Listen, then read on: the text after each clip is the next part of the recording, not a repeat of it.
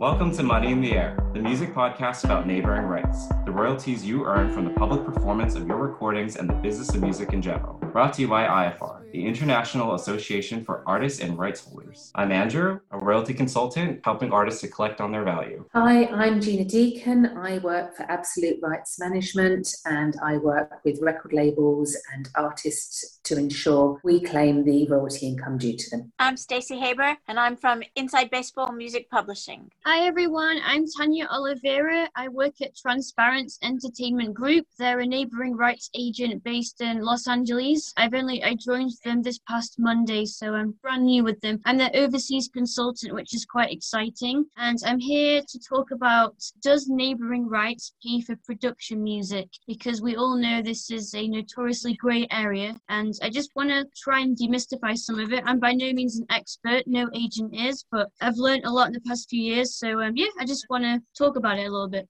Yeah, thanks for being here. Yeah. I'm certainly happy to talk about it. It was my understanding that the problem with production music is that it didn't have ISRC codes because it wasn't released commercially. Is that right? Yes, that's that's like within a nutshell. PPL is the Neighbouring Rights Society in the UK, and at the moment they are not accepting production music to be registered because they say, oh, it's not a commercially released track. However, if a piece of TV soundtrack or a film score was released as a soundtrack and you could find it on Spotify even as a soft release, in theory there will be an ISRC attributed to that track, and then the rights holder is within their rights to register it at PPL, and they'll start to get money. Quite a few library companies, production music companies, they, for the hell of it, they just register and assign ISRCs to their scores and cues, basically the soundtracks to TV, TV shows and films. And you kind of like cast the net out, see what comes back financially speaking, and some money does come in. But then every time we bring this up with PPL to give us a definitive answer, they're like, one minute they're like, no, no, we don't pay for it, no, that's, and then the next day they're like, well, yeah, if there's an ISRC, we will pay it. So I had a conversation, shall we call it, about a TV show where they sang live on the TV show. And we said, please take that recording and release it and get us an ISRC code. You be the rights holder, and then everybody can have neighboring rights. And they said, no, no, we don't want to own anything. We don't want to do anything. We're not doing it. And they just refused. And then a month later, they came back and they said, "Could you could you repeat that, please? Because we're going to put this on the soundtrack album." Yeah, exactly, man. This is Stacey. Stacey knows everything. they don't and, know who I am. but it's a good rule for the world. Yeah, ISRCs are so important. But if you don't have one to hand, what you do is you register as a rights holder at PPL, and then you can create your own ISRCs. So that's what a lot of companies are doing. Um, they're not breaking any laws or rules. It's just a grey area, and no one can get a straight answer out of PPL. However, other countries, predominantly in Europe, they will 100%, without a doubt, without any issues, pay for production music because they do not deal with ISRCs predominantly. They have their own local ID numbers. So, for example, in Belgium, the society there is called Playwrights. I look after a lot of performers at Playwrights, anything that's broadcast in Belgium. When you go into their portal, there's an AV section, audiovisual, and you can literally plug in manually every single TV show or film ever that's included a track that that performer has performed on. It's really time consuming, but I do it because it's worth it, and PlayRight will pay money on it. So every time that TV show or film is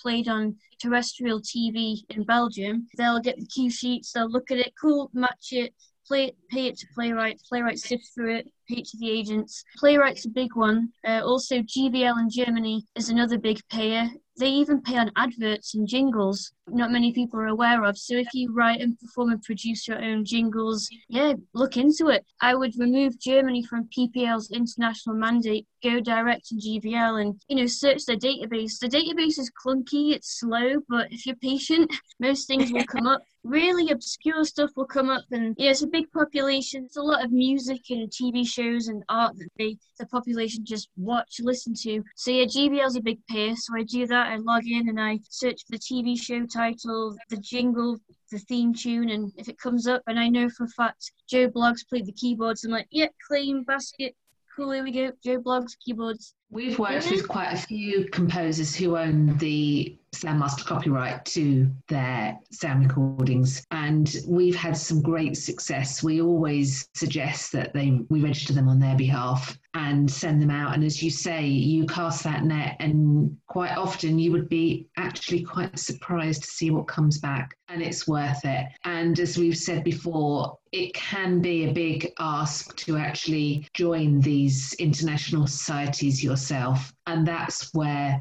you know, by all means, there are plenty of representatives out there that would be willing to help you do that. Yeah, excellent point, Gina. It's very, very befuddling and daunting to the average performer, even those that aren't gigging right now and have time on their hands. You know, they see all the paperwork, and even for reps, the bureaucracy is outrageous, but we know what to do and we're used to it. And you're like, right, for Germany, for Belgium. Another big pair is Brazil has a huge population. They love their TV novellas and other shows, and even in their cars, they have TVs in their cars.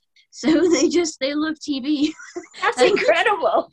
they just they were obsessed with TV, and I forget the population, but it must be 200 million or so. There's quite a few societies in Brazil because there's just so many people, and it's so musical. There are boundless musicians and composers. When I was at Wixen, we would use a society called UBC, and they were great. And I met them about two years ago. They were in town. They wanted to meet up, and I said, "Look, production music. It's a grey area. Do you pay for it?" They said, "Oh yeah, yeah. Just if you send us whatever you, in whatever format you want, you send them a list of all the tracks you've performed on that you know have been on TV shows, even if you don't know.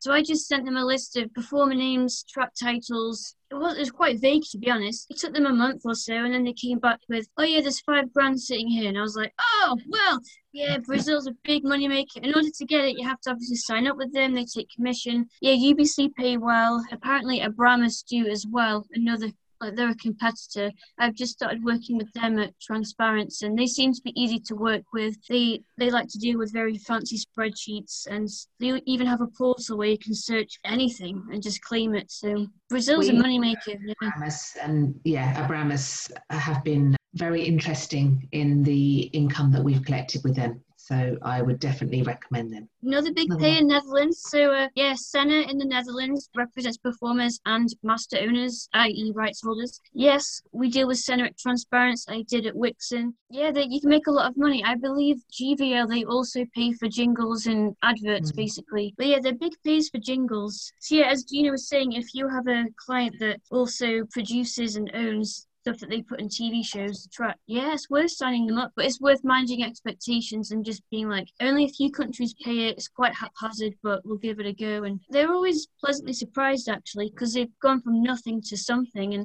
if it's five grand in Brazil, I mean that's a lot of money. It's just it was sitting there. It was like, all right. Basically, you have nothing to lose if it's you weigh up: do you register? Do you not register? Well, if you don't register, you're never going to know what's out there if you do register and claim, you could be in for a pleasant surprise. As long as production company or whoever owns that master has registered it at various societies around the world. So it's like twofold. It won't exist until the rights holder registers it. Um, however, in Brazil, I don't think you need to register it. I think they just get cue sheets and they have like kind of black box income and they hold on to it for a certain amount of time. I don't know for how long, but I know for most CMOs they hold on to it for like six years and then it just disappears in inverted commas. It usually goes to the record label. Sometimes it gets divvied out to the lineup, which is good for the performers. Sometimes it goes to local cultural and arts funds. But we all know that most of it goes to the record labels. And even in countries like the UK, where they claim that they don't pay, if you have a library of production music, there is no reason that you can't release it yourself on Spotify, unless contractually you can't. But release it yourself on someplace like Spotify, get the ISRC numbers, and have your own playlist of your music. One, you'd want to do it as a promotional tool anyway. It's like your show reel, but also there's income then for it. Exactly, it's a great marketing tool. Yeah, you grow your audience, you promote what you've got. You might as well. In COVID times, musicians haven't been touring, so they've had time to finally go through their to-do list, which is great. I'm always a fan of to-do lists, and so yeah, they've been querying things with PPL. And yeah, you're right, Stacey. If if you've released it and you can generate, and you definitely own it, and you you can generate your own ISRCs, just go for it. You've got nothing to lose. So even if they are paying some sort of royalty for a production music use in a production, if you're releasing those tracks on a DSP for streaming, they are not paying. MCPS and PRS are not paying the performer for that release on, say, Spotify. So it's not double dipping unless Spotify pays them for the production. But I don't see why they would. They they they say they won't. So it's two different releases. It's 2 mm-hmm. different uses of the recording long story short, just throw the net out there, see what comes in, and it's worth it. Even if you're a work for hire for that production company, there is still the performances that will occur afterwards. Yes. You will receive a royalty for that. Um, it's not just the initial payment for the work for hire or the sync fee that you might get from mm-hmm. production company, but the residuals, so to speak. PPL also has VPL for video. So if you have any kind of production, audiovisual production, which is then isolated for YouTube or put wholesale on YouTube, does that not qualify under VPL if you're VPL registered as a rights holder and a performer? Just isn't it just MTV, Gina? Isn't it like music channels that play music, official music videos, like terrestrial TV, which used to make money? Like remember MTV, massive, oh, but now I mean, great money, yeah.